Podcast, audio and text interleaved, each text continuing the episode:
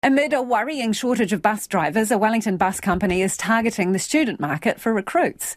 Tranzurban is pitching the job as flexible enough to fit around study and a chance for young people to do their bit to curb carbon emissions. Kate Green has the story.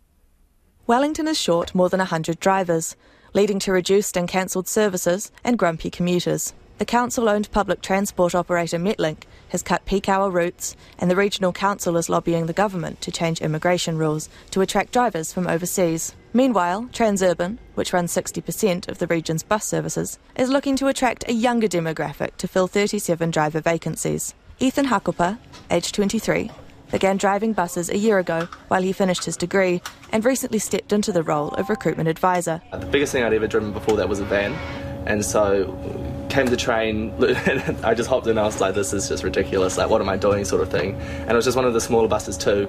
And then when I went on to the larger ones, it was um, it's pretty intimidating. But once you get the hang of it, it's really fun. Ethan's main route was the number 25 between Khandallah and Highbury. It wasn't a career he'd considered until a bus driver friend told him to give it a go. You kind of have this idea that it's for older people. Um, which is kind of false now because we actually have quite a few young drivers, which is uh, really cool. Um, yeah, it's just that whole perception, I guess, that it's not really for students. But I mean, it works really well for students, turns out, yeah. The pay starts at $27 an hour, with shifts that can work around student timetables. All applicants need is their full driver's licence, as training and heavy vehicle licensing is done through the company.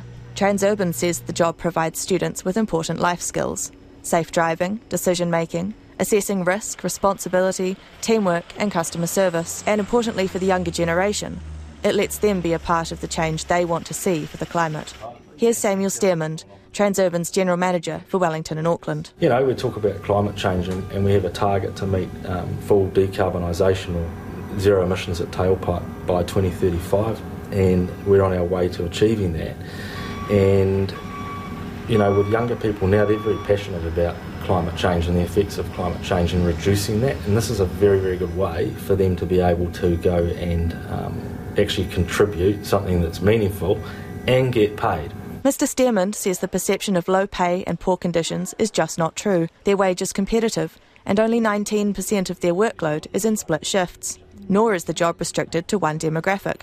First and foremost, if you're a young person, you're going to think, oh, bus driving is for old, older guys, right? Because traditionally that's the demographic.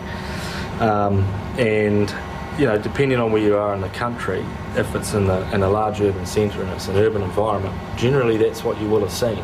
Recent statistics from AMI insurance claims show drivers under the age of 25 are 26% more likely to have an accident compared to other drivers.